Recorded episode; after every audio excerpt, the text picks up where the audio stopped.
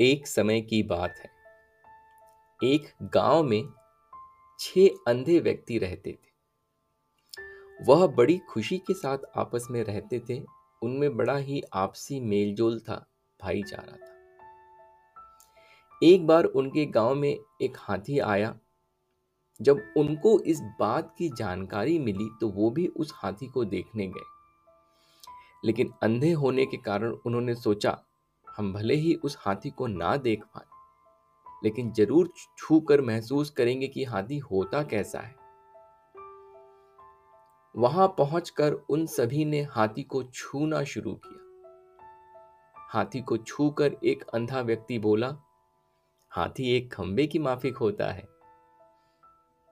मैं अब अच्छे से समझ गया हूं, क्योंकि उसने हाथी के पैरों को महसूस किया था। तभी दूसरा व्यक्ति हाथी की पूंछ पकड़कर बोला, अरे नहीं भाई, हाथी तो रस्सी की तरह होता है। तभी तीसरा व्यक्ति बोल पड़ा, अरे नहीं, ये तो पेड़ के तने की तरह होता है।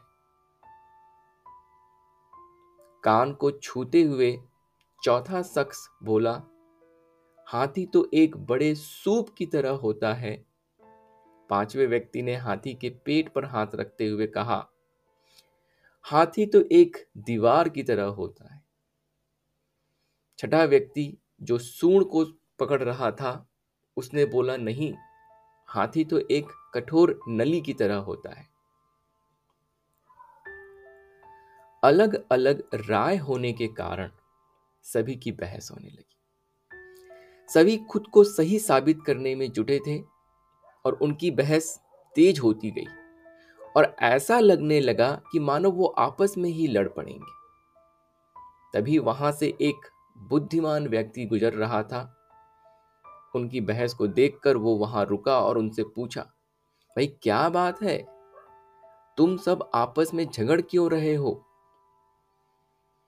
उन लोगों ने बहस का कारण बताया और कहा कि हम यह तय नहीं कर पा रहे हैं कि आखिर हाथी दिखता कैसा है। बुद्धिमान व्यक्ति ने पहले सभी को शांति से सुनी और बोला, तुम सब अपनी अपनी जगह सही हो। तुम्हारा अनुभव अलग इसलिए है क्योंकि तुम सबने हाथी के विभिन्न हिस्सों को छूकर महसूस किया।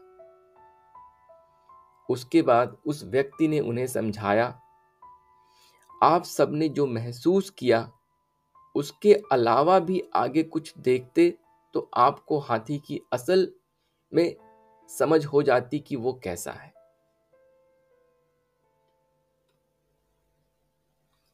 कभी कभी हम किसी की आधी अधूरी बात सुनकर बहस करने लगते हैं, खुद को सही साबित करने में लगे होते हैं, जबकि एक ही सिक्के के कई पहलू हो सकते हैं।